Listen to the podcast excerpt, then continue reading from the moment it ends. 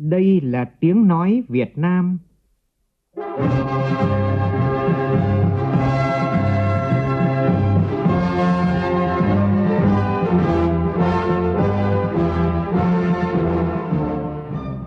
là tiếng nói Việt Nam phát thanh từ Hà Nội, thủ đô nước Cộng hòa xã hội chủ nghĩa Việt Nam.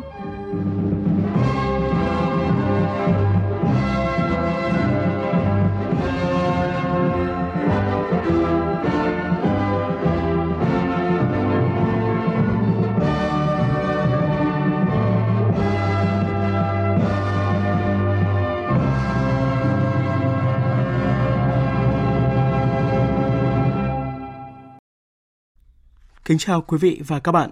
Mời quý vị và các bạn nghe chương trình Thời sự trưa của Đài Tiếng nói Việt Nam với những nội dung đáng chú ý sau.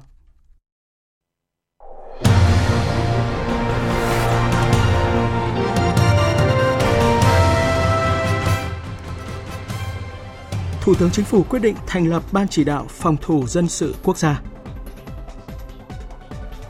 Nhiều hoạt động tri ân tưởng niệm các anh hùng liệt sĩ, thương binh, gia đình chính sách tại các địa phương. Hơn 400 thiếu nhi trong cả nước hào hứng tranh tài tại vòng chung khảo Liên hoan giai điệu Sơn ca lần thứ 5 do Đài Tiếng nói Việt Nam tổ chức với chủ đề Giai điệu tuổi thần tiên tại Hà Nội. Trong phần tin thế giới ghi nhận ngày kỷ lục thứ 2 về số ca mắc mới COVID-19 với gần 260.000 ca. Trong khi đó, Liên minh châu Âu đối mặt với cuộc khủng hoảng kép chưa từng có do ảnh hưởng bởi đại dịch. Chưa tìm được tiếng nói chung liên quan tới kế hoạch phục hồi trị giá 750 tỷ euro. Pháp, Đức và Italia sẵn sàng áp đặt các biện pháp trừng phạt đối với các cường quốc vi phạm lệnh cấm vận vũ khí đối với Libya.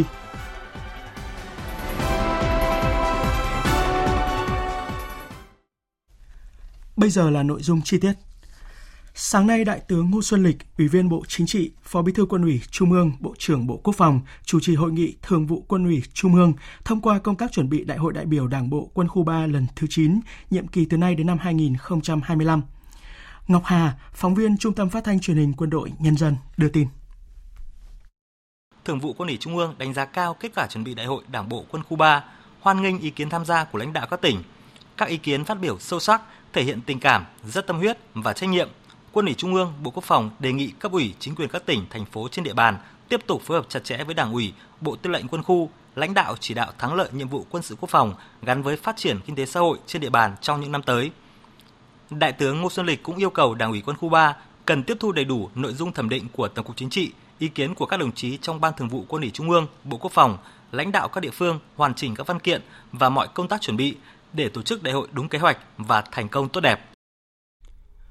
Vào tối qua tại Nghĩa trang Liệt sĩ Việt Lào, tỉnh Nghệ An diễn ra đại lễ cầu siêu tưởng niệm các anh hùng liệt sĩ, quân tình nguyện, chuyên gia quân sự hy sinh trên chiến trường Lào. Tham dự buổi lễ có Bí thư Trung ương Đảng, Chủ tịch Ủy ban Trung ương Mặt trận Tổ quốc Việt Nam Trần Thành Mẫn. Buổi lễ diễn ra với các nghi thức truyền thống gồm dâng hương, dâng hoa, lễ cầu siêu tưởng niệm và nguyện cầu cho anh linh những anh hùng liệt sĩ đã anh dũng hy sinh vì độc lập tự do của dân tộc, nghĩa vụ quốc tế. Hàng nghìn ngọn nến, hàng nghìn bông hoa được các Phật tử và nhân dân khắp mọi miền dâng lên thể hiện lòng tri ân các anh hùng liệt sĩ. Nghĩa trang liệt sĩ quốc tế Việt Lào là nghĩa trang lớn quy tập các phần mộ của hơn 11.000 cán bộ chiến sĩ tình nguyện và chuyên gia quân sự hy sinh trên các chiến trường của Lào. Trong đó, gần 7.000 phần mộ chưa rõ tên của liệt sĩ cùng quê quán và gần 600 mộ có tên liệt sĩ nhưng chưa rõ quê quán. Đây cũng là nghĩa trang duy nhất của nước ta mang tên hai quốc gia, hai dân tộc. Trong khi đó, Quảng Trị là địa phương duy nhất trong cả nước có 2 nghĩa trang liệt sĩ quốc gia và 70 nghĩa trang liệt sĩ ở khắp nơi trong tỉnh. Và những ngày tháng 7 này, đất lửa Quảng Trị lại đón hàng ngàn thân nhân liệt sĩ, cựu chiến binh đi tìm mộ hay người dân đến tri ân thăm viếng nghĩa trang liệt sĩ.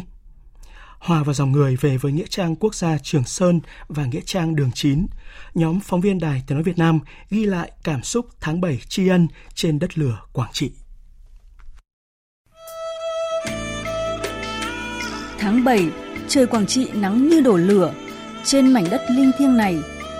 Dấu ấn bom mìn chiến tranh đã lùi xa, con đường dẫn tới nghĩa trang Trường Sơn xanh ngắt bởi những vạt rừng cao su kéo dài tít tắp, tọa lạc trên những vạt đồi bạt ngàn xanh của đồi thông thuộc xã Vĩnh Tường, huyện Gio Linh, tỉnh Quảng Trị là nơi quy tập hơn 10.000 liệt sĩ đã chiến đấu và hy sinh trên tuyến đường Trường Sơn huyền thoại.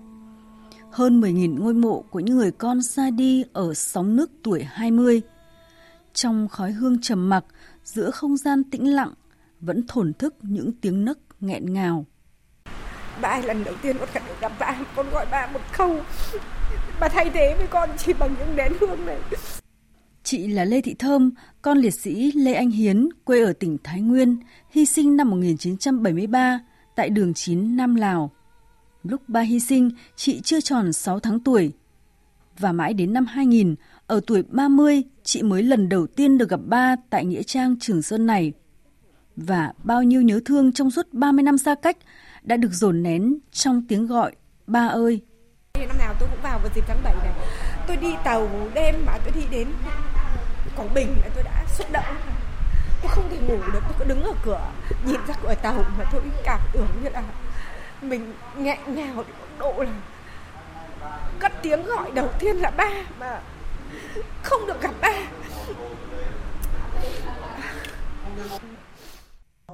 Trong dòng người lặng lẽ thắp nén hương lên đài tưởng niệm, dừng chân ở từng ngôi mộ nhỏ, lòng chúng tôi lại đau nhói khi đọc trên những tấm bia mộ tên tuổi, quê quán của những người đang ngủ yên trong lòng đất mẹ. Các anh hy sinh lúc tuổi mới đôi mươi. Cái nắng như giang giữa trưa tháng 7 của miền Trung cũng không xua được cảm giác gai lạnh trước những hàng mộ chí quần tụ trên 11 quả đồi lớn nhỏ. Còn hàng ngàn ngôi mộ vẫn chưa rõ danh tính. Trong số hơn 10.700 mộ ở Nghĩa Trang Đường 9, có đến hơn 6.000 mộ liệt sĩ chưa biết tên. Hàng năm, Nghĩa Trang Đường 9 và Nghĩa Trang Trường Sơn tiếp đón rất nhiều thân nhân liệt sĩ đến tìm kiếm tung tích người thân. Cựu chiến binh Hoàng Chí, trưởng ban quản lý Nghĩa Trang Quốc gia Trường Sơn, đã hơn 20 năm gần gũi với đồng đội đang yên nghỉ nơi này, luôn trăn trở, day dứt khi chứng kiến biết bao gia đình hàng chục năm nay vẫn chưa tìm được hài cốt người thân. Là con liệt sĩ, hơn ai hết, ông Chí thấu hiểu nỗi đau mất mát này. Bây giờ càng ngày càng khó tìm. Cái khó khăn lớn nhất bây giờ cái thông tin á, thì bây giờ nó tương đối dễ hơn. Những cái khó thì nó lại nhiều hơn. Vì nếu chưa tìm được có mồ bây giờ nữa, tìm được thông tin có mồ thì mồ có lấy được. Thì bây giờ cái chất lượng mồ để mà kiểm định nó lại khó. Thứ hai xuống hai cột bây giờ nó phấn hủy nhiều quá rồi. Nó còn rất hạn chế trong việc phải chứng minh được ngôi đó của mình. Và nếu chứng minh không được thì ít nhất có dữ liệu để chứng minh ngôi đó khả năng là của mình, của nhà mình. Thì đề nghị cho lấy mẫu sinh phẩm và nhà nước sẽ cho lấy mẫu sinh phẩm và nhà nước lo cái chuyện kiểm tra mẫu đó. Trong những dòng người về Nghĩa Trang Trường Sơn, Nghĩa Trang Đường 9 mỗi ngày, có những người con đến thăm mộ cha, vợ đến ngồi bên mộ trò chuyện với chồng. Những cựu chiến binh tìm về kể lại cho đồng đội mình nghe câu chuyện chiến đấu năm xưa, về cuộc sống hòa bình hôm nay. Và cũng trên vùng đất này, ngày ngày vẫn còn nhiều người con đi tìm cha, bao người vợ đi tìm chồng, vẫn còn không ít mẹ già lặn lội đi tìm con trai mà chưa thấy. Nỗi đau ấy đã được nhà thơ Nguyễn Hữu Quý truyền tải trong bài thơ Khát vọng Trường Sơn. 10.000 tấm bia, còn 10.000 nữa, 10.000 đồng đội nằm rải Trường Sơn, 10.000 hài cốt chưa về khói hương, 10.000 đơn côi nằm trong cõi vắng, 10.000 cô quạnh lang thang cõi rừng. 10.000 cái tên mẹ nhắc hàng đêm là từng vết đau tròn vành kháng trang, 10.000 đơn côi nằm trong cõi vắng. Là từ khát vọng được về bên nhau, là từ khát vọng được về bên nhau.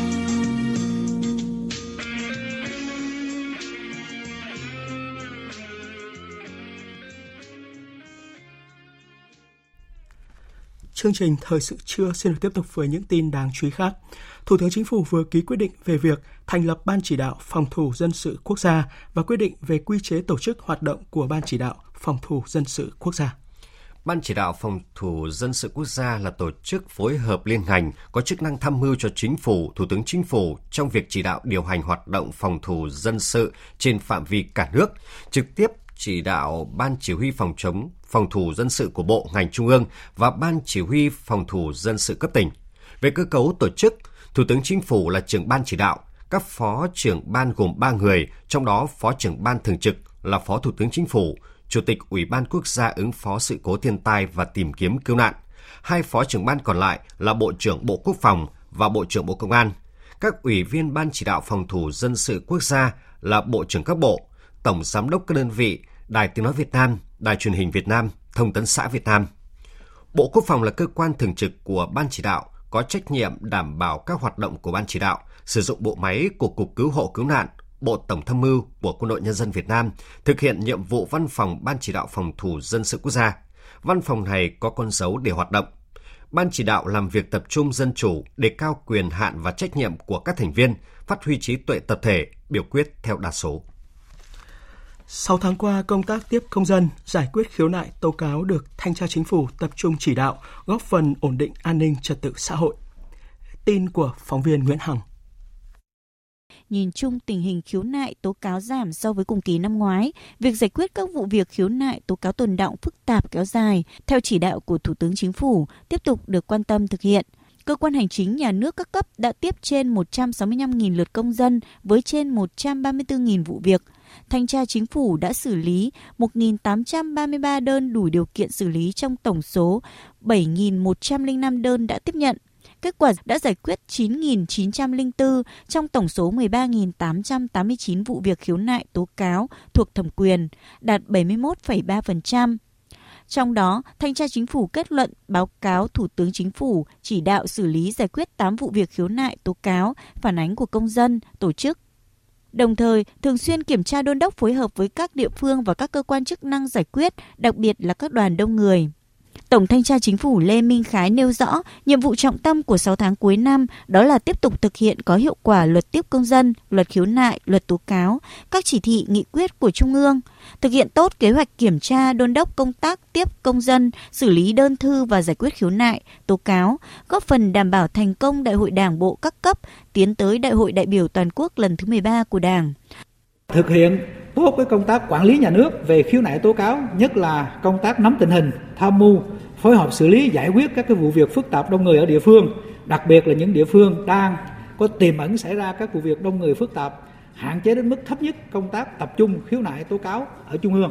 Tập trung các lực lượng khẩn trương kiểm tra rà soát các vụ việc khiếu nại tố cáo, Thủ tướng Chính phủ giao tiếp tục thực hiện có hiệu quả công tác kiểm tra, rà soát giải quyết các vụ việc khiếu nại tố cáo đông người phức tạp kéo dài. Trong quý 3 này, Tổng cục Thuế phối hợp với Cục Cảnh sát Giao thông chính thức triển khai dịch vụ nộp lệ phí trước bạ điện tử ô tô xe máy cho tất cả các tỉnh, thành phố trong cả nước. Tin của phóng viên Phạm Hạnh. Theo thống kê của Tổng cục Thuế, hiện hệ thống khai thuế điện tử đã được triển khai tại tất cả các tỉnh, thành phố và 100% chi cục thuế trực thuộc. 6 tháng đầu năm, có gần 780.000 doanh nghiệp tham gia sử dụng dịch vụ khai thuế điện tử, đạt 99,8% doanh nghiệp đang hoạt động. Số lượng hồ sơ khai thuế điện tử đã tiếp nhận trong 6 tháng đầu năm là gần 8 triệu hồ sơ. Đặc biệt, một nhiệm vụ rất quan trọng mà ngành thuế đã triển khai là dịch vụ khai lệ phí trước bạ điện tử. Theo đó, Tổng cục Thuế đã phối hợp với Bộ Giao thông Vận tải, Cục Đăng kiểm, hoàn thành xây dựng hệ thống truyền nhận dữ liệu, đặc điểm phương tiện, có chữ ký số phục vụ cho việc kê khai điện tử, lệ phí trước bạ ô tô, xe máy từ ngày 25 tháng 5. Đến hết tháng 6, Tổng cục Thuế đã nâng cấp hệ thống thuế điện tử, đáp ứng kê khai điện tử lệ phí trước bạ ô tô, xe máy trên địa bàn thành phố Hà Nội và thành phố Hồ Chí Minh. Riêng về dịch vụ nộp lệ phí trước bạ điện tử, Tổng cục Thuế đã phối hợp với Cục Cảnh sát Giao thông triển khai tại thành phố Hà Nội và thành phố Hồ Chí Minh từ ngày 12 tháng 3. Hiện nay, Tổng cục Thuế đang phối hợp với các ngân hàng, Cục Cảnh sát Giao thông theo dõi quá trình truyền nhận dữ liệu, đảm bảo dữ liệu truyền nhận kịp thời, đồng thời đôn đốc phối hợp xử lý đối với các dữ liệu truyền nhận chậm. Quý 3 này, Tổng cục Thuế sẽ phối hợp với Cục Cảnh sát Giao thông chính thức triển khai dịch vụ nộp điện tử lệ phí trước bạ ô tô, xe máy và trao đổi dữ liệu điện tử, nộp lệ phí trước bạ ô tô, xe máy phục vụ thực hiện thủ tục đăng ký xe cho tất cả các tỉnh, thành phố trên cả nước. Là địa phương phát triển nhanh, tỉnh Quảng Ninh có nhu cầu lớn về nguồn nhân lực chất lượng cao, đặc biệt là trong ngành du lịch, công nghiệp, chế biến. Thế nhưng trên thực tế thì nguồn nhân lực này vẫn đang thiếu hụt rất lớn. Phản ánh của phóng viên Trường Giang. Thống kê của ngành giáo dục Quảng Ninh cho thấy, năm học 2019-2020, tỷ lệ học sinh tốt nghiệp trung học cơ sở chọn theo học tại các cơ sở dạy nghề là 22%. Học sinh tốt nghiệp trung học cơ sở chọn các trường nghề cũng đạt khá cao và chỉ có hơn 50% học sinh tốt nghiệp trung học phổ thông đăng ký thi cao đẳng, đại học. Tuy nhiên, vẫn có không ít doanh nghiệp khát nhân lực có trình độ kỹ thuật và được đào tạo bài bản, đặc biệt là đội ngũ nhân viên kỹ năng cao tại các điểm du lịch, nhà hàng, khách sạn, công nhân lành nghề trong công nghiệp chế biến, vận tải, sửa chữa, những ngành nghề kinh tế trọng điểm của địa phương. Ông Nguyễn Hoài Sơn, Giám đốc Sở Lao động Thương binh và Xã hội Quảng Ninh cho biết. Chúng tôi thấy rằng cái việc xây dựng kế hoạch đây là phần lớn là dựa trên cái nhu cầu đăng ký, chứ còn chưa khảo sát được thực tế cái nhu cầu ở địa phương, thực tế là như thế nào, sau đào tạo sẽ ra làm sao, làm ở đâu. Cái việc đào tạo thì cũng còn nặng về cái lý thuyết, thời gian thực hành thì ít. Vì chính vì chưa sát nên là cái nghề mình đào tạo ra không phát huy được hoặc chưa phát huy được. Cơ sở vật chất, cái trang thiết bị còn hạn chế nên là nó cũng ảnh hưởng nhiều đến cái chất lượng đào tạo. Năm 2020, thị trường lao động Quảng Ninh dự kiến đạt hơn 782.000 người. Trong đó có khoảng 85% lao động qua đào tạo nghề, 45% có bằng cấp hoặc chứng chỉ, một tỷ lệ khá cao so với nhiều địa phương trong cả nước. Thế nhưng, nếu so với chính nhu cầu phát triển và đòi hỏi của các doanh nghiệp, nút thắt về nhân lực chất lượng đang ngày càng rõ khi tỷ lệ lao động nông thôn cao, tỷ lệ lao động có chứng chỉ, bằng cấp tăng chậm. Bí thư Tỉnh ủy Quảng Ninh Nguyễn Xuân Ký cho rằng, để gỡ nút thắt này, Quảng Ninh sẽ phải tiếp tục xây dựng cơ chế riêng thông qua cải cách toàn diện giáo dục đào tạo và đầu tư đúng hướng các cơ sở đào tạo nghề. Trong thời gian tới, phải tập trung vào việc tiếp tục cải cách toàn diện giáo dục đào tạo, gắn với thu hút nguồn nhân lực và gắn đào tạo nghề, lựa chọn những địa chỉ mà thực sự cần thiết, đầu tư làm sao mà nâng cao được số lượng người học và chất lượng người học. Dự báo đến năm 2030, Quảng Ninh cần trên 960.000 lao động, trong đó lao động qua đào tạo khoảng 90%. Để đảm bảo nhân lực cho phát triển, tỉnh Quảng Ninh đã liên tục bổ sung các cơ chế ưu đãi cho sinh viên theo học tại Đại học Hạ Long cũng như một số trường cao đẳng nghề về công nghiệp, y tế trên địa bàn. Triển khai dự án đô thị Đại học Hạ Long với kỳ vọng trở thành trung tâm đào tạo nhân lực 4.0 để không những đáp ứng tốt yêu cầu các ngành đặc thù của địa phương mà còn góp phần cung ứng lao động chất lượng cao cho cả khu vực kinh tế trọng điểm Bắc Bộ. Cũng liên quan đến vấn đề lao động việc làm, Trung tâm Lao động Ngoài nước Bộ Lao động Thương binh và Xã hội đang tuyển chọn 200 ứng viên nam gồm 170 người ngành sản xuất chế tạo và 30 người ngành xây dựng và 35 ứng viên nữ đi thực tập kỹ thuật tại Nhật Bản theo chương trình của Tổ chức Phát triển Nhân lực Quốc tế Nhật Bản. Các ứng viên tham gia ứng tuyển có độ tuổi từ 20 đến 30 tuổi, tốt nghiệp trung học phổ thông trở lên, nam cao từ 1m60, nữ cao từ 1m50 trở lên, không bị các tật về mắt, không xăm mình và đủ sức khỏe đi làm việc ở nước ngoài. Ứng viên sẽ được thực tập kỹ thuật tại Nhật Bản trong thời gian từ 3 đến 5 năm, được hưởng mức lương theo hợp đồng từ 25 đến 30 triệu đồng một tháng. Đây là chương trình phi lợi nhuận theo bản ghi nhớ giữa Bộ Lao động Thương binh và Xã hội với Tổ chức Phát triển Nhân lực Quốc tế Nhật Bản, nên các ứng viên sẽ nhận được nhiều hỗ trợ như toàn bộ tiền học phí khóa đào tạo tiếng Nhật 4 tháng chính thức, tiền vé máy bay trước khi xuất cảnh. Đối với các đối tượng chính sách là con thương binh, liệt sĩ, người có công, lao động hộ nghèo sẽ được cộng điểm ưu tiên trong thi tuyển. Sau khi hoàn thành chương trình thực tập về nước đúng thời hạn, sẽ được hỗ trợ một khoản tiền tối đa là 200 triệu đồng để khởi nghiệp và khoản tiền hưu trí từ 80 triệu đồng trở lên. Thời gian tiếp nhận hồ sơ ứng viên đến hết ngày 30 tháng 9 tới. Lưu ý, ứng viên liên hệ trực tiếp với Trung tâm Lao động Ngoài nước, tuyệt đối không qua trung gian, môi giới để nộp hồ sơ và các khoản tiền ngoài quy định khi tham gia chương trình. Thông tin chi tiết xem tại website Trung tâm Lao động Ngoài nước www.colab.gov.vn. Tỉnh Hải Dương hiện có 4 vùng trồng nhãn được cấp mã số xuất khẩu sang các thị trường Mỹ và Australia. Ngành nông nghiệp địa phương đang tăng cường hướng dẫn bà con nông dân thực hiện đúng các quy trình chăm sóc để đảm bảo chất lượng quả nhãn. Tin của cộng tác viên Linh Giang. Toàn tỉnh Hải Dương có gần 1.000 hectare nhãn, sản lượng ước đạt gần 5.000 tấn và dự kiến cho thu hoạch rộ từ giữa tháng 8 tới. Năm nay, do lượng hàng xuất khẩu sang thị trường truyền thống Trung Quốc bị ảnh hưởng bởi dịch bệnh COVID-19, tỉnh Hải Dương đã đẩy mạnh các hoạt động quảng bá, xúc tiến thương mại, mời gọi doanh nghiệp đến thăm các vùng sản xuất đã được cấp mã số xuất khẩu. Bà Lương Thị Kiểm, Chi cục trưởng Chi cục Bảo vệ Thực vật tỉnh Hải Dương cho biết. Trước đây ở Dương ấy thì những đường đấy đã được cấp mã số để xuất khẩu đi Trung Quốc. Tuy nhiên thì với mỗi một nước nhập khẩu thì người ta yêu cầu một cái mã số khác nhau, thì phải sử dụng các loại thuốc bảo vệ thực vật mà cái thị trường nhập khẩu người ta cho phép, hướng dẫn bà con nông dân là phun thuốc để kiểm soát lấy cái ngưỡng quy định, đảm bảo là không còn các cái nguồn nấm bệnh gây hại ở trên quả nhãn nữa. Cục Bảo vệ thực vật cũng sẽ lấy mẫu lá và quả, kiểm định tồn dư thuốc bảo vệ thực vật, đánh giá chất lượng sản phẩm. Nếu đảm bảo các tiêu chí, sẽ cấp mã định danh để quản lý, giám sát quá trình sản xuất và truy xuất nguồn gốc sản phẩm, phục vụ xuất khẩu.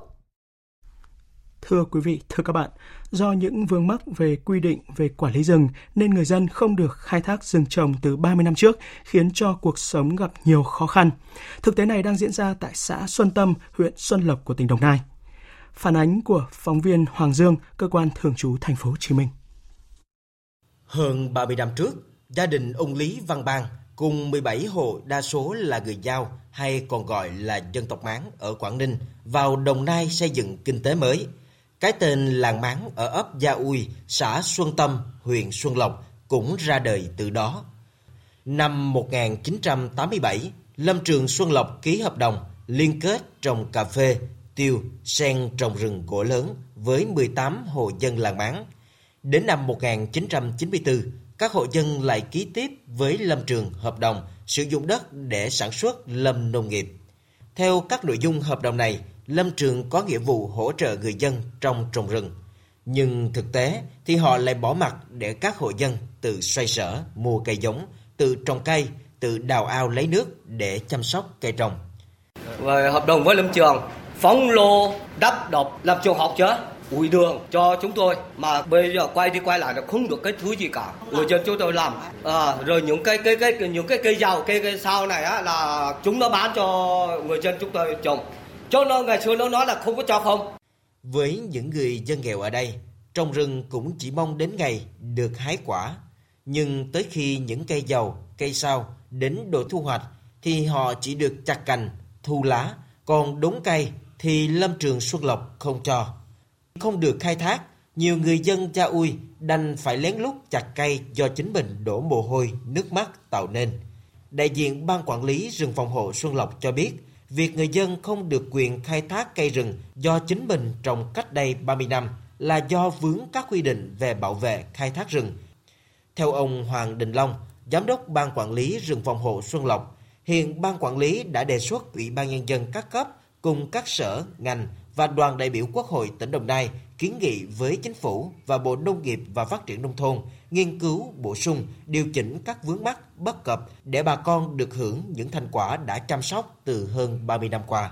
Mong muốn của chúng tôi là làm sao giải quyết những cái bất cập hiện nay, nhất là những cái vấn đề mà liên quan đến chính sách về lâm nghiệp, tháo gỡ cho bà con để làm sao đó bà con ổn định sản xuất, chấp hành đúng quy định của nhà nước để giúp cho chúng tôi là thực hiện tốt cái nhiệm vụ của mình.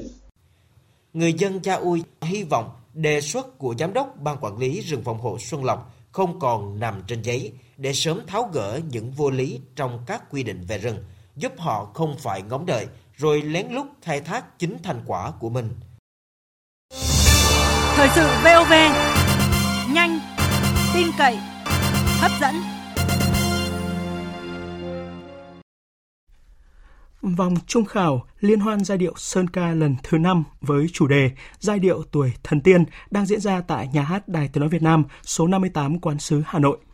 Hơn 400 em thiếu nhi thuộc 24 đơn vị đài phát thanh truyền hình, cung thiếu nhi, nhà thiếu nhi ở các tỉnh, thành phố trong cả nước đã mang tới liên hoan 54 tiết mục được dàn dựng công phu.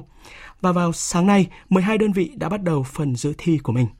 Phản ánh của phóng viên Ái Kiều.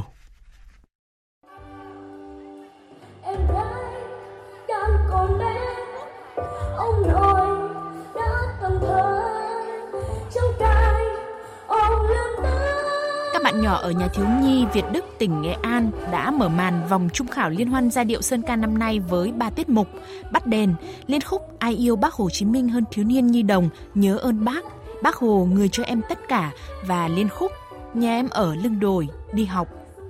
Trong buổi sáng nay, 12 đơn vị đã tham gia thi chung khảo mang tới sân khấu của liên hoan những giai điệu rộn ràng, những màn trình diễn đầy màu sắc. Thực hiện đúng tiêu chí của liên hoan giai điệu Sơn ca, các em thiếu nhi lựa chọn các ca khúc dành cho lứa tuổi mình, hát những sáng tác mới hoặc làm mới những ca khúc thiếu nhi đã quen thuộc. Lần này thì con cũng cảm thấy rất là vui và không hồi hộp như mùa một nữa. Vì con biết rằng là mình đã rất cố gắng để được tuyển chọn để đi VOV lần này ạ.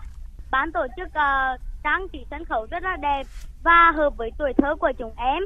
Rất là tự hào khi được đứng trên sân khấu đẹp như thế này ạ. Sau khi kết thúc phần thi trong sáng nay, các đội sẽ tham gia thi vòng chung khảo từ 14 giờ chiều.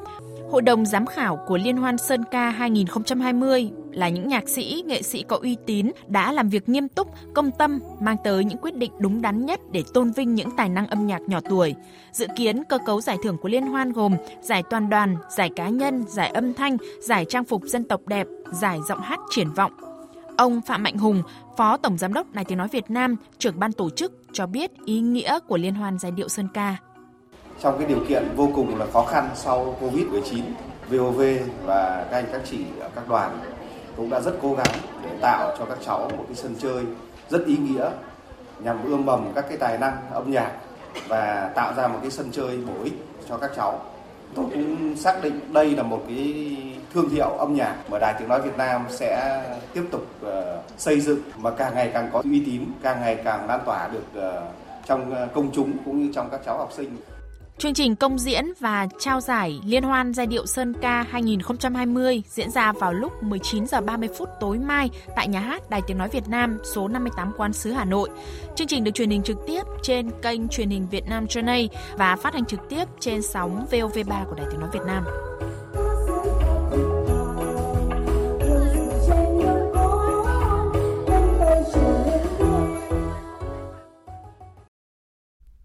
Vào sáng nay, tỉnh đoàn Bình Thuận tổ chức lễ ra quân chiến dịch Hoa Phượng Đỏ với sự tham gia của hơn 350 đoàn viên, thanh niên, học sinh. 5 đội hình tình nguyện Lạt trải nghiệm thực tế, tiếp sức mùa thi, đền ơn đáp nghĩa, vệ sinh môi trường và đội hình tổ chức sinh hoạt hè cho thiếu nhi đã ra mắt. Dịp này, Ban Thường vụ tỉnh đoàn Bình Thuận trao tặng 10 xe đạp cho các em học sinh có hoàn cảnh khó khăn, hỗ trợ công trình vui chơi cho thiếu nhi trường tiểu học, tặng học bổng cho học sinh vượt khó học giỏi. Chiến dịch tình nguyện Hoa Phượng Đỏ tại Bình Thuận diễn ra đến hết tháng 8 tới, phấn đấu hỗ trợ giúp đỡ 1.000 thiếu nhi có hoàn cảnh khó khăn. 100% các đoàn trường trung học phổ thông tổ chức các hoạt động tiếp sức mùa thi, kỳ thi tốt nghiệp trung học phổ thông, thắp nến tri ân các anh hùng liệt sĩ nhân dịp 27 tháng 7, dạy bơi, hướng dẫn kiến thức, kỹ năng phòng chống tai nạn thương tích, đuối nước và xâm hại trẻ em. Vào sáng nay, hơn 13.000 thí sinh trên địa bàn thành phố Đà Nẵng đã hoàn thành môn thi cuối cùng của kỳ thi vào lớp 10 là môn toán. Tin của phóng viên Phương Cúc.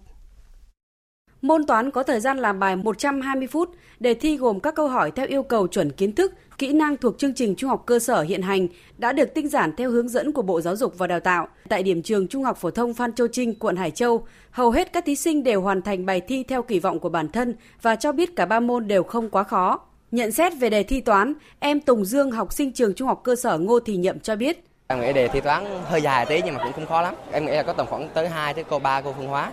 Nếu mà học sinh khá trung bình có thể làm dễ dàng được khoảng trên 6, còn giỏi thì chắc tầm khoảng 8 trở lên. Theo báo cáo của Sở Giáo dục và Đào tạo thành phố Đà Nẵng, tính cả 3 môn thi có 189 thí sinh vắng không có lý do, không có cán bộ coi thi vi phạm. Các điểm thi diễn ra nghiêm túc, an toàn và không có sự cố nào xảy ra. Ngày 20 tháng 7, những thí sinh đăng ký dự thi vào lớp 10 trung học phổ thông chuyên Lê Quý Đôn sẽ bắt đầu thi. Sở Giáo dục và Đào tạo bố trí 2 điểm thi tại trường trung học phổ thông Phan Châu Trinh và trung học phổ thông Trần Phú với 49 phòng thi. Ngành giáo dục đã huy động 110 cán bộ coi thi và 25 cán bộ giám sát cho kỳ thi vào trường chuyên. Chỉ tiêu tuyển sinh là 300 học sinh, trong đó có 20 thí sinh tỉnh Quảng Nam. Tiếp theo là một số thông tin dự báo thời tiết. Thưa quý vị và các bạn, do ảnh hưởng của rìa đông nam vùng áp thấp nóng phía Tây kết hợp với hiệu ứng phơn, nên ở các tỉnh Trung Du, Đồng bằng Bắc Bộ, trong đó có thủ đô Hà Nội và các tỉnh Trung Bộ, trưa và chiều nay tiếp tục nắng nóng và nắng nóng gay gắt, với nền nhiệt độ cao nhất phổ biến từ 36 đến 38 độ. Riêng Sơn La, Hòa Bình có nơi trên 38 độ, đặc biệt là tại các tỉnh từ Thanh Hóa đến Quảng Trị có nơi trên 40 độ. Nắng nóng còn diễn ra tại các tỉnh ven biển từ Đà Nẵng đến Bình Thuận, với nhiệt độ cao nhất chiều nay lên tới 37 độ. Dự báo chiều tối và đêm nay ở Bắc Bộ nói chung, trong đó có thủ đô Hà Nội, sẽ có mưa rào và dông. Riêng ở Tây Bắc và Việt Bắc có mưa vừa mưa to, có nơi mưa rất to. Trong mưa dông có khả năng xảy ra lốc sét, mưa đá và gió giật mạnh. Từ ngày mai, nắng nóng ở Bắc Bộ sẽ dịu dần. Các tỉnh Trung Bộ, nắng nóng còn có khả năng kéo dài trong nhiều ngày tới. Trong khi Bắc Bộ và Trung Bộ có nắng nóng thì tại các tỉnh khu vực Tây Nguyên và Nam Bộ tiếp tục với những ngày mát mẻ dễ chịu, cùng với những cơn mưa rào và dông bất chợt diễn ra tương đối phổ biến. Nhiệt độ tại khu vực này cao nhất chiều nay không quá 34 độ, riêng Tây Nguyên nhiệt độ cao nhất khoảng 32 độ. Mời quý vị và các bạn nghe tiếp chương trình Thời sự trưa của Đài Tiếng nói Việt Nam. Đại sứ Hà Kim Ngọc vừa cùng đại sứ đại biện các nước ASEAN trao đổi trực tuyến với Hạ nghị sĩ Hoa Kỳ Castro, Phó Chủ tịch Ủy ban Đối ngoại Hạ viện, đồng Chủ tịch nhóm ASEAN của Quốc hội Hoa Kỳ về củng cố quan hệ đối tác chiến lược ASEAN-Hoa Kỳ. Tin của phóng viên Phạm Huân, thường trú tại Mỹ. Trên cương vị Việt Nam là Chủ tịch ASEAN 2020, Đại sứ Hà Kim Ngọc nhấn mạnh Việt Nam đã phối hợp với các thành viên ASEAN duy trì chương trình hoạt động của ASEAN và hy vọng dịch COVID-19 sớm được kiểm soát để Việt Nam có thể đón các nhà lãnh đạo ASEAN và các đối tác, trong đó có Tổng thống Hoa Kỳ, đến Hà Nội tham dự Thượng đỉnh Đông Á vào cuối năm nay. Trong phần thảo luận, Đại sứ Hà Kim Ngọc đánh giá cao Ủy ban Đối ngoại Thượng viện và Hạ viện ra tuyên bố khẳng định các yêu sách lãnh thổ và hàng hải của Trung Quốc ở Biển Đông là bất hợp pháp. Hạ sĩ Castro khẳng định sự đồng thuận lưỡng đảng đối với cách tiếp cận đề cao luật pháp quốc tế, giải quyết hòa bình các tranh chấp tại Biển Đông, nhấn mạnh giá trị pháp lý của phán quyết tòa trọng tài vụ kiện Philippines và Trung Quốc và khẳng định Hoa Kỳ luôn sát cánh cùng các nước trong khu vực, không cho phép bất kỳ nước nào sử dụng sức mạnh để mở rộng lãnh thổ dù ở Biển Đông, Biển Hoa Đông hay trên đất liền. Dự kiến kế hoạch tổ chức kỷ niệm trực tuyến Ngày ASEAN sẽ diễn ra trong tháng 8 tới. Chuyển sang các tin thế giới đáng chú ý khác. Nhà lãnh đạo Triều Tiên Kim Jong-un vừa chủ trì hội nghị Quân ủy Trung ương của Đảng Lao động Triều Tiên và thảo luận về các vấn đề then chốt nhằm tăng cường khả năng ngăn chặn chiến tranh của nước này. Hội nghị đã kiểm tra nhiệm vụ chiến lược của các đơn vị quân đội quan trọng ứng phó với tình hình quân sự xung quanh bán đảo Triều Tiên và thông qua danh mục kế hoạch sản xuất đạn dược quan trọng. Nhà lãnh đạo Kim Jong-un đã ký lệnh thực hiện các nhiệm vụ đã được thảo luận tại hội nghị này và các biện pháp được đưa ra tại hội nghị là một quyết định lịch sử, đảm bảo sức mạnh quân sự của Triều Tiên. Tuy nhiên, hãng thông tấn Trung ương Triều Tiên không nêu rõ những biện pháp liên quan đến việc ngăn chặn chiến tranh được thảo luận tại hội nghị. Đúng như dự đoán của giới chuyên gia, hội nghị thượng đỉnh trực tiếp đầu tiên của Liên minh châu Âu kể từ tháng 2 vừa qua đã phải kéo dài sang ngày thứ Ba do không thể tìm được tiếng nói chung liên quan tới kế hoạch phục hồi trị giá 750 tỷ euro.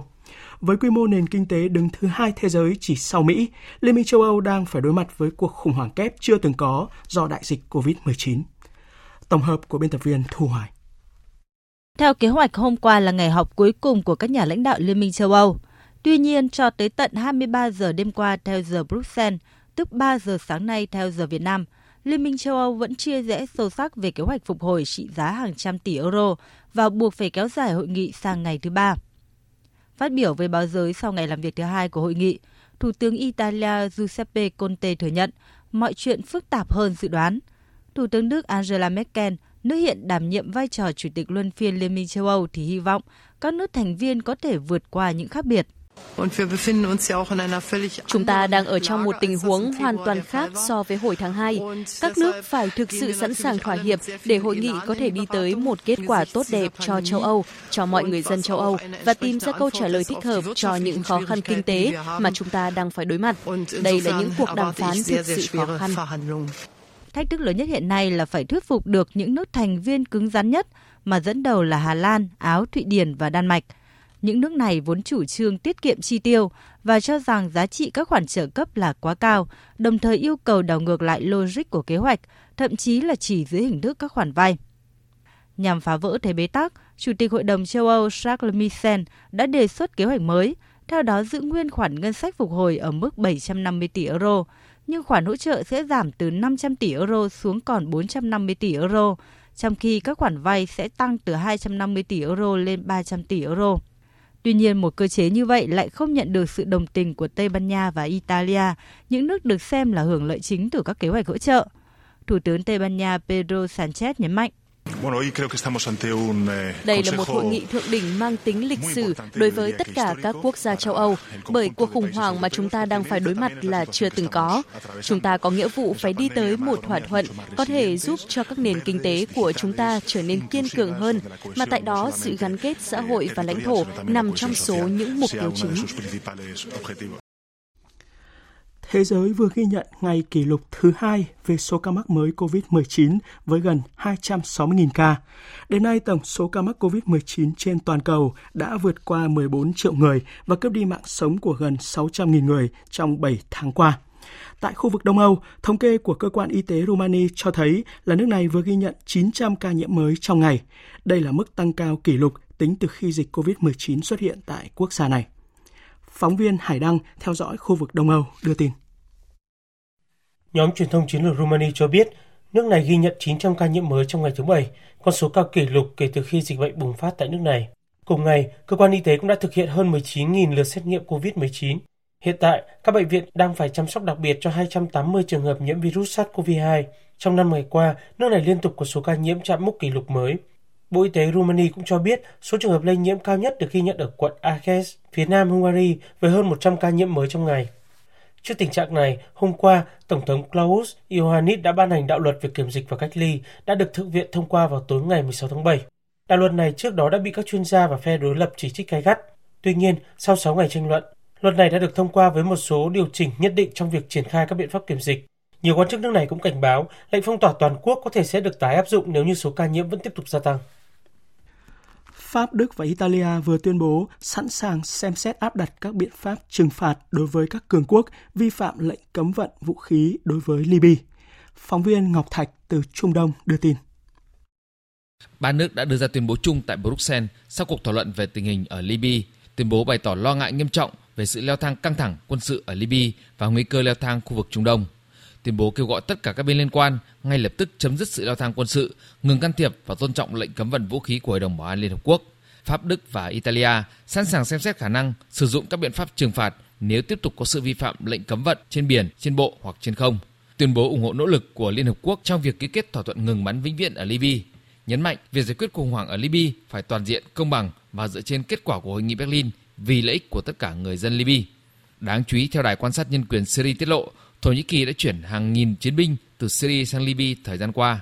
Trong số này có khoảng 2.500 công dân Tunisia. Theo Đài quan sát nhân quyền Syria, lực lượng lính đánh thuê vẫn tiếp tục được đưa từ Syria đến Libya với số lượng nhỏ hơn trước. Tiếp theo, biên tập viên Thúy Ngọc sẽ điểm lại một số sự kiện và vấn đề quốc tế nổi bật trong tuần.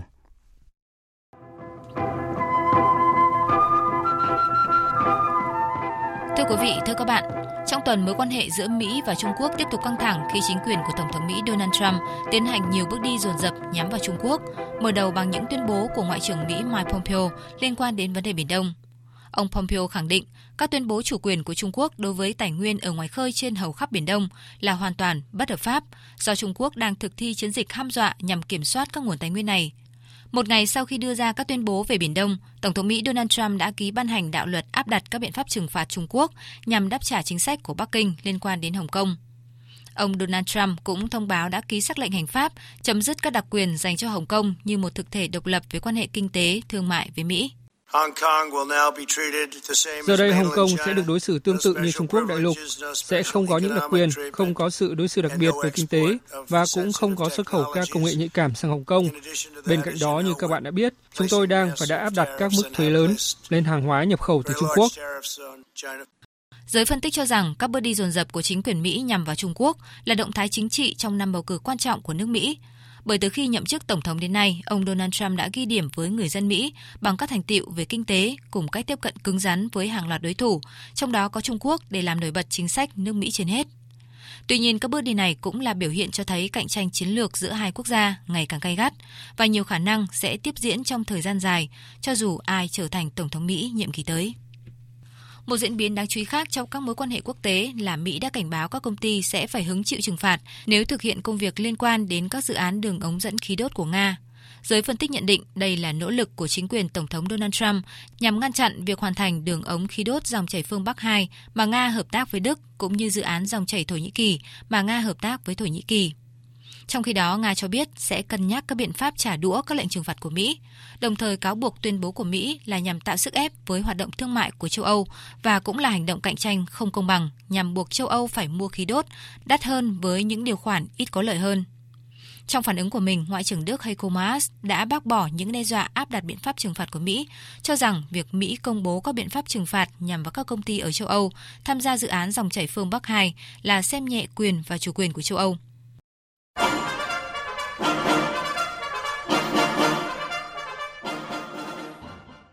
Thưa quý vị, thưa các bạn, Hội nghị Thượng đỉnh Liên minh châu Âu vừa diễn ra trong 2 ngày 17 và 18 tháng 7 tại Bruxelles, Bỉ. Đây là lần đầu tiên các nhà lãnh đạo châu Âu gặp nhau trực tiếp sau nhiều tháng phải tiến hành họp trực tuyến vì đại dịch COVID-19, với mục tiêu lớn nhất là thống kê kế hoạch phục hồi trị giá 750 tỷ euro để giúp các nền kinh tế thành viên vượt qua những khó khăn do tác động của dịch COVID-19. Có nhiều bất đồng giữa các nước thành viên về quỹ phục hồi kinh tế này khiến các cuộc thảo luận diễn ra vô cùng căng thẳng. Trong khi hai quốc gia đầu tàu EU là Đức và Pháp hoàn toàn ủng hộ, thì một số nước Bắc Âu gồm có Hà Lan, Đan Mạch, Áo và Thụy Điển phản đối đề xuất vì cho rằng EU phân bổ khoản tiền 750 tỷ euro mà không đi kèm các nghĩa vụ về trả nợ là không hợp lý. Sau 2 ngày họp, lãnh đạo các nước châu Âu vẫn bế tắc trong việc tìm kiếm tiếng nói chung đối với kế hoạch phục hồi sau đại dịch COVID-19 trị giá hàng trăm tỷ euro, đồng thời thừa nhận các cuộc thảo luận phức tạp hơn dự đoán. Chủ tịch Hội đồng châu Âu Charles Michel dự kiến sẽ đệ trình một kế hoạch mới vào lúc 10 giờ giờ GMT ngày 19 tháng 7, tức là 17 giờ chiều nay theo giờ Hà Nội. Sau đó, lãnh đạo các nước EU gồm các nước chủ chốt như Đức, Pháp và Hà Lan sẽ bước vào ngày họp thứ 3 xuyên đêm để đàm phán về đề xuất mới. Tình hình lũ lụt nghiêm trọng tại Trung Quốc tiếp tục thu hút sự quan tâm đặc biệt của dư luận quốc tế trong tuần. Sau một tháng rưỡi hứng chịu mưa lớn liên tục, đến ngày 17 tháng 7, Trung Quốc phải phát cảnh báo màu vàng về mưa bão. Chính quyền thành phố Vũ Hán thuộc tỉnh Hồ Bắc nằm ngay bên các nhánh của sông Dương Tử cũng đã cho ban bố tình trạng cảnh báo lũ lụt ở mức cao nhất do mực nước tại các nhánh sông và hồ trong thành phố không ngừng dâng cao. Theo các nhà chức trách Vũ Hán, mực nước của sông Dương Tử có thể ở mức 28 mét trong một thời gian dài, nghĩa là dòng sông sẽ ở mức cao hơn đường phố Vũ Hán 4 mét. Sáng ngày hôm qua, lượng nước lũ đổ vào hồ chứa đập Tam Hiệp đã lập đỉnh mới, lên tới 61.000 mét khối mỗi giây. Đây là mực nước lũ cao nhất đổ về đập Tam Hiệp kể từ đầu mùa lũ đến nay ở Trung Quốc. Vì vậy, một lần nữa, đập phải mở 3 cửa xả lũ. Sau nhiều lần chặn lũ, mực nước trong hồ chứa đập Tam Hiệp đã tăng lên mức 160,17 mét, vượt quá cảnh báo lũ hơn 15 mét. Tuy nhiên, theo đánh giá của cơ quan chức năng nước này, đập Tam Hiệp đang vận hành an toàn, ổn định, đồng thời phát huy vai trò phòng lũ, chặn lũ và cắt đỉnh lũ hiệu quả. Ông Trần Quế Á, Phó Kỹ sư trưởng, Ủy ban Tài nguyên nước Trường Giang cho biết, Ủy ban này đang tăng cường xả nước từ hồ chứa Tam Hiệp để kiểm soát mực nước trên sông Dương Tử. Chúng tôi dự đoán dòng chảy 50.000 mét khối mỗi giây sẽ đổ vào hồ chứa Tam Hiệp trong ngày 19 tháng 7. Hiện mực nước trong hồ vẫn còn cao do trữ lượng nước lũ, mặc dù mực nước giữa và hạ lưu sông Dương Tử đang xuống chậm sau khi trận lũ đầu tiên rút.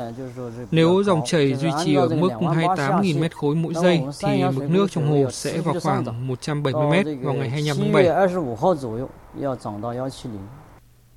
Thưa quý vị, tình hình dịch bệnh COVID-19 trong tuần vẫn diễn biến phức tạp khi số ca mắc mới tại nhiều quốc gia liên tục lập đỉnh mới, trong đó Mỹ là quốc gia có số ca mắc mới theo ngày kỷ lục là gần 78.000 người vào ngày hôm qua. Tính đến thời điểm này, cả thế giới đã có gần 14.500.000 người mắc COVID-19, trong đó hơn 600.000 người tử vong. Theo số liệu chính thức, bên cạnh Mỹ và Brazil thì Ấn Độ cũng đã trở thành quốc gia thứ 3 có hơn 1 triệu ca mắc COVID-19. Đặc biệt trong tuần, thế giới ghi nhận 1 triệu ca nhiễm mới chỉ trong vòng 100 giờ. Tốc độ lây lan cao hơn rất nhiều so với giai đoạn đầu dịch bệnh là phải mất tới 3 tháng mới có 1 triệu người nhiễm. Quý vị và các bạn vừa nghe biên tập viên Đài Tiếng nói Việt Nam điểm lại một số sự kiện và vấn đề quốc tế nổi bật trong tuần. Tiếp theo là trang tin đầu tư tài chính và trang tin thể thao. Trang tin đầu tư tài chính.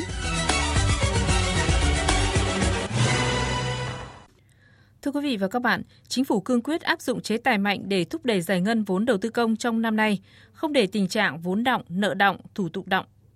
Mục tiêu của Chính phủ là giải ngân hết vốn kế hoạch, giải quyết việc làm, tăng thu nhập cho người dân và hỗ trợ tăng trưởng kinh tế. Triển khai nhiệm vụ này, Bộ trưởng Bộ Kế hoạch và Đầu tư Nguyễn Chí Dũng cho biết, Bộ sẽ kiến nghị Chính phủ thực hiện việc điều chuyển vốn giữa các bộ ngành địa phương sớm hơn ngay từ tháng 7, tháng 8, chứ không phải sang tháng 9 như dự kiến trước đó. Công ty chứng khoán Bảo Việt dự báo Ngân hàng Nhà nước sẽ không chú trọng mục tiêu giảm thêm lãi suất điều hành trong nửa cuối năm nay. Thay vào đó, thì Ngân hàng Nhà nước sẽ chuyển mục tiêu từ cố gắng giảm lãi suất sang các mục tiêu khác như tháo gỡ các rào cản khiến doanh nghiệp gặp khó tiếp cận vốn sau dịch Covid, nới room tín dụng cho các ngân hàng, thậm chí là tái cấp vốn cho các dự án có độ lan tỏa cao. VPBank vừa báo cáo tài chính quý 2 năm nay. Trong 6 tháng đầu năm, tổng thu nhập hoạt động hợp nhất của ngân hàng đạt 18.854 tỷ đồng, tăng 12% so với cùng kỳ năm trước. Tăng trưởng tín dụng hợp nhất đạt 9,8% so với cuối năm 2019. Trong đó tỷ lệ tăng trưởng này ở ngân hàng riêng lẻ đạt tới 12,7%. Thưa quý vị và các bạn, trên thị trường chứng khoán, phiên giao dịch cuối tuần đáng chú ý là VN Index chỉ kịp chạm mốc 875 điểm rồi quay đầu và tiếp tục trở lại trạng thái lình xình, đi ngang bởi giao dịch không mấy tích cực của nhóm cổ phiếu Blue Chip. Chốt phiên giao dịch cuối tuần, VN Index giảm 4,81 điểm xuống 872,02 điểm, HNX Index giảm 0,32 điểm về 115,59 điểm. Đầu tư tài chính biến cơ hội thành hiện thực. Đầu tư tài chính biến cơ hội thành hiện thực. Thưa quý vị và các bạn, liên quan đến câu chuyện giải cứu Tổng Công ty Hàng không Việt Nam Vietnam Airlines trong bối cảnh thiếu hụt thanh khoản do ảnh hưởng bởi dịch COVID-19, mới đây tổ tư vấn của Thủ tướng vừa họp bàn các giải pháp để tăng tốc tháo gỡ khó khăn cho Vietnam Airlines. Để quý vị và các bạn có thêm góc nhìn về vấn đề này, phóng viên Hải Nho chuyển tới quý vị và các bạn những kiến nghị từ chính lãnh đạo Tổng Công ty Hàng không Việt Nam và Tổng Công ty Đầu tư và Kinh doanh Vốn Nhà nước SCIC về các chính sách giải pháp phù hợp, khả thi, hỗ trợ doanh nghiệp kịp thời, giúp doanh nghiệp thoát khỏi tình trạng thiếu hụt thanh khoản hiện nay, sớm trở lại hoạt động trong trạng thái bình thường mới. Mời quý vị và các bạn cùng nghe. Tổng Giám đốc Vietnam Airlines, ông Dương Chí Thành nêu thực trạng hiện tại của Tổng Công ty với con số ước lỗ năm 2020 khoảng 13.000 tỷ đồng, gần hết vốn điều lệ. Thiếu hụt thanh khoản dự kiến khoảng 16.000 tỷ đồng và Vietnam Airlines đề xuất được chính phủ hỗ trợ thanh khoản khẩn cấp 12.000 tỷ đồng. Theo lý giải của đại diện quản lý tài chính của Vietnam Airlines, ông Trần Thanh Hiền, kế toán trưởng, sở dĩ đưa ra đề xuất kiến nghị này là vì cho tới nay, những hỗ trợ của nhà nước chỉ là giải pháp mang tính đặc thù từ dịch COVID-19. Còn theo khuôn khổ pháp lý thông thường thì cần phải tuân thủ các quy định về luật ngân hàng, luật tổ chức tín dụng, luật quản lý vốn nhà nước tại doanh nghiệp và các nghị định có liên quan. Chính vì vậy, vấn đề lớn nhất ở đây là cần làm rõ cơ sở và quan điểm giải quyết của chính phủ. Cái việc mà quyết định để giải cứu này nó phải là một chính sách đặc thù do Covid. Còn nếu nó là những chính sách mà không áp dụng để mà xử lý trong cái tình huống Covid thì không ai quyết được và cũng không ai làm. Đây thì cái vấn đề là lớn nhất như vậy. Thế thì cái này là chúng tôi tại sao lại kiến nghị mà chỉ kiến nghị cho mình không? Bởi vì chúng tôi đang kiến nghị cho Việt Nam Airlines với tư cách là nhà nước đang sở hữu 86% cổ phiếu ở đây. Về phía Tổng Công ty Đầu tư và Kinh doanh Vốn Nhà nước SCIC, ông Đinh Việt Tùng, Phó Tổng Giám đốc Tổng Công ty này cho biết có một số nút thắt khi SCIC muốn tham gia đầu tư vào Vietnam Airlines. Tại thời điểm quyết định đầu tư thì SCIC cũng không thể trả lời được rằng khoản đầu tư này sẽ bảo toàn và phát triển vốn. Trao đổi rõ hơn về vấn đề này, ông Nguyễn Đức Chi, Chủ tịch Hội đồng Thành viên Tổng Công ty Đầu tư và Kinh doanh Vốn Nhà nước cho biết, đầu tư vào Vietnam Airlines là mong muốn hiện thực hóa vai trò đầu tư và kinh doanh vốn nhà nước của SCIC và Tổng Công ty mong muốn tham gia với tư cách là một cổ đông trong quá trình tăng vốn của Vietnam Airlines. Muốn để Vietnam Airlines thoát ra khỏi tình trạng này, không một giải pháp nào đơn độc, mà nó phải đồng bộ nhiều giải pháp, cả tăng vốn, cả đi vay, tái cấu trúc đàm phán lại các cái khoản nợ, thậm chí là tái cấu trúc lại tài sản của Vietnam Airlines. Tất cả những giải pháp này nó phải được xây dựng trên một cái đề án đồng bộ mới giúp cho Vietnam Airlines có thể vượt qua được những cái khó khăn và quay trở lại cái hoạt động bình thường và hiệu quả. Và khi có cái giải pháp tăng vốn thì SCIC có nguyện vọng được tham gia là một cổ đông trong quá trình tăng vốn của Vietnam Airlines.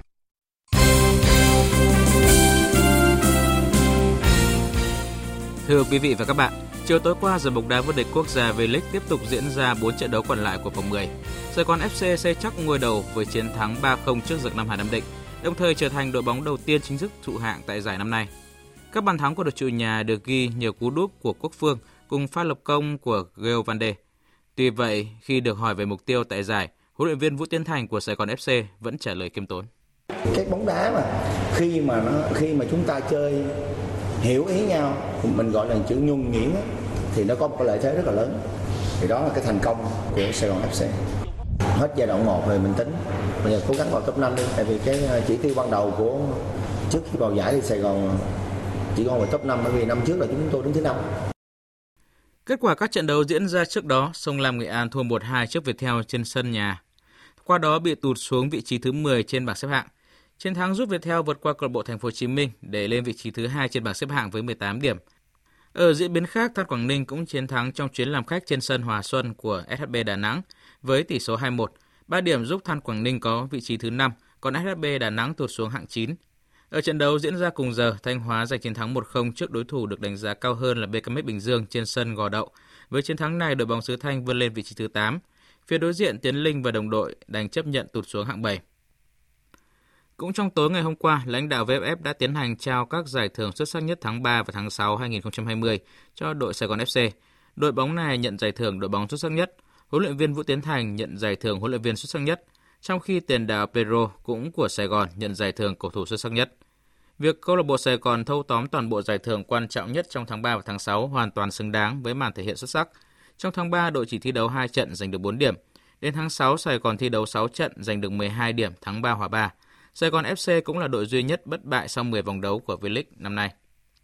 Giải bóng đá nữ Cúp Quốc gia 2020 cũng đã diễn ra các trận đấu cuối cùng vòng bảng vào tối qua.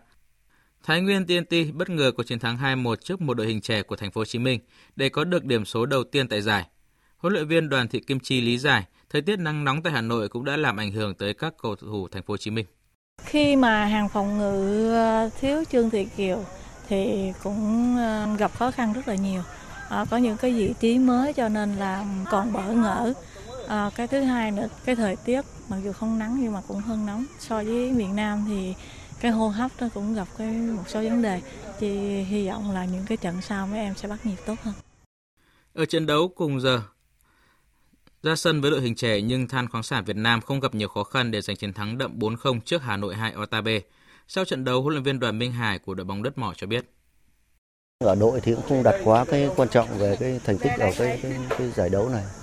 Tôi muốn qua cái giải đấu này để các em cọ sát, để bắt nhịp tốt hơn vào những cái trước mắt là những trận đấu kế tiếp. Hai là ở cái lượt đi giải vô địch quốc gia. Như vậy sau lượt trận cuối tại bảng B, mặc dù cùng được 6 điểm nhưng Thành phố Hồ Chí Minh giành vị trí số 1 chung cuộc, xếp trên Than khoáng sản Việt Nam nhờ có ưu thế về hệ số đối đầu. Tương tự Hà Nội 2 Otabe được xác định xếp thứ 3 trên đội bóng cùng được 3 điểm là Thái Nguyên TNT. Còn ở trận đấu muộn, Hà Nội 1 Otabe có chiến thắng tối thượng 1-0 trước Phong Phú Hà Nam để giành ngôi đầu bảng A và đối đầu Than khoáng sản Việt Nam tại trận bán kết thứ nhất. Trận bán kết thứ hai là cuộc đối đầu giữa đương kim vô địch Phong Phú Hà Nam và Thành phố Hồ Chí Minh, trong khi Apex Sơn La sẽ bước vào trận đấu thứ 12 với đội xếp thứ 3 tại bảng B là Hà Nội 2 Otabe. Rạng sáng nay tại nước Anh đã diễn ra trận bán kết đầu tiên của FA. Arsenal có chiến thắng 2-0 trước Manchester City nhờ cú đúp của Aubameyang để ghi tên mình vào trận chung kết sau 3 năm vắng bóng. Chia sẻ sau trận đấu, huấn luyện viên Arteta của các pháo thủ thành London tỏ ra vô cùng hưng phấn bởi trước đó tại vòng 36 ngoại hạng Anh, họ vừa đánh bại Liverpool. Tôi thực sự hạnh phúc với những gì đội bóng đã làm trong 4-5 ngày qua. Chúng tôi đã đánh bại có lẽ là cả hai đội bóng xuất sắc nhất châu Âu. Tôi thực sự rất hài lòng về các cầu thủ, về màn trình diễn của họ cũng như cách họ chiến đấu trên sân. Trong khi đó, huấn luyện viên Pep Guardiola thất vọng với màn trình diễn của Man City, đặc biệt là trong hiệp 1 của trận đấu khi Man City kiểm soát thế trận nhưng tạo ra quá ít cơ hội và chính thức trở thành cựu vương tại FA Cup. Chúng tôi đã chơi không tốt, những cầu thủ luôn biết cách tạo ra khác biệt ở những khoảnh khắc quan trọng đã không làm được như vậy ngày hôm nay. Chúng tôi chật vật ở hiệp 1 trong một trận bán kết FA Cup. Nếu hiệp 1 chúng tôi triển khai được thế trận, mọi thứ có lẽ đã tốt hơn. Tôi sẽ chẳng ca thán gì thêm học trò, họ nên tự cảm nhận điều đó. Trận Bournemouth chúng tôi đã chơi không tốt và hiệp 1 trận đấu này cũng vậy. Chúng tôi đã cải thiện phong độ trong hiệp 2 và có cơ hội để lật ngược thế cờ, nhưng chúng tôi lại không thể tận dụng các cơ hội được tạo ra. Arsenal sẽ xác định được đối thủ của họ trong trận chung kết FA Cup sau trận đấu bán kết giữa Man United và Chelsea lúc 0 giờ đêm nay theo giờ Việt Nam.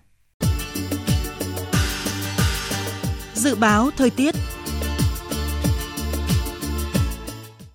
Phía Tây Bắc Bộ có mưa rào và dông vài nơi có nắng nóng. Riêng Hòa Bình có nắng nóng, chiều tối và đêm có mưa vừa, mưa to, có nơi mưa rất to. Trong cơn dông có khả năng xảy ra lốc sét, mưa đá và gió giật mạnh.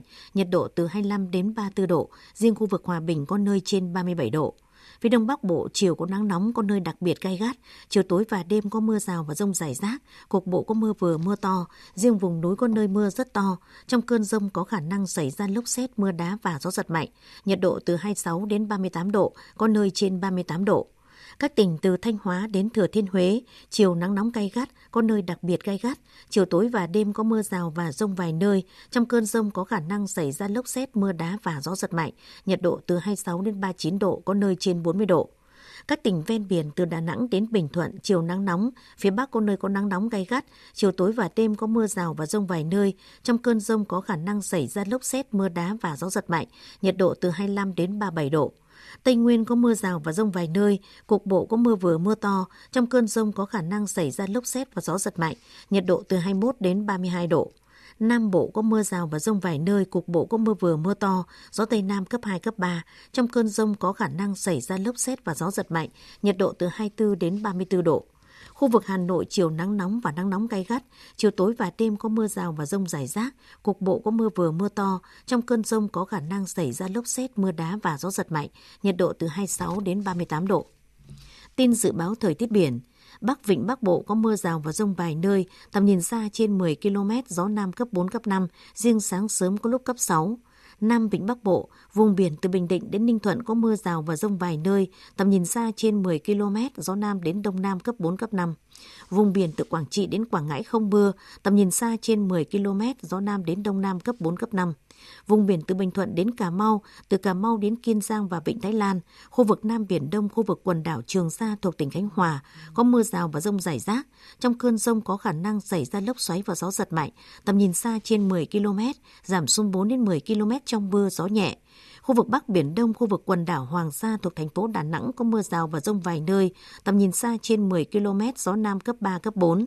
Khu vực giữa Biển Đông có mưa rào rải rác, có nơi có dông. Trong cơn dông có khả năng xảy ra lốc xoáy và gió giật mạnh, tầm nhìn xa trên 10 km, giảm xuống 4 đến 10 km trong mưa, gió Đông Nam đến Nam cấp 3, cấp 4. Tới đây chúng tôi kết thúc chương trình Thời sự trưa nay. Chương trình do các biên tập viên Hải Quân, Thu Hằng, Hằng Nga và Xuân Ninh thực hiện với sự tham gia của kỹ thuật viên Đoàn Thanh, chịu trách nhiệm nội dung Nguyễn Vũ Duy. Cảm ơn quý vị và các bạn đã quan tâm theo dõi.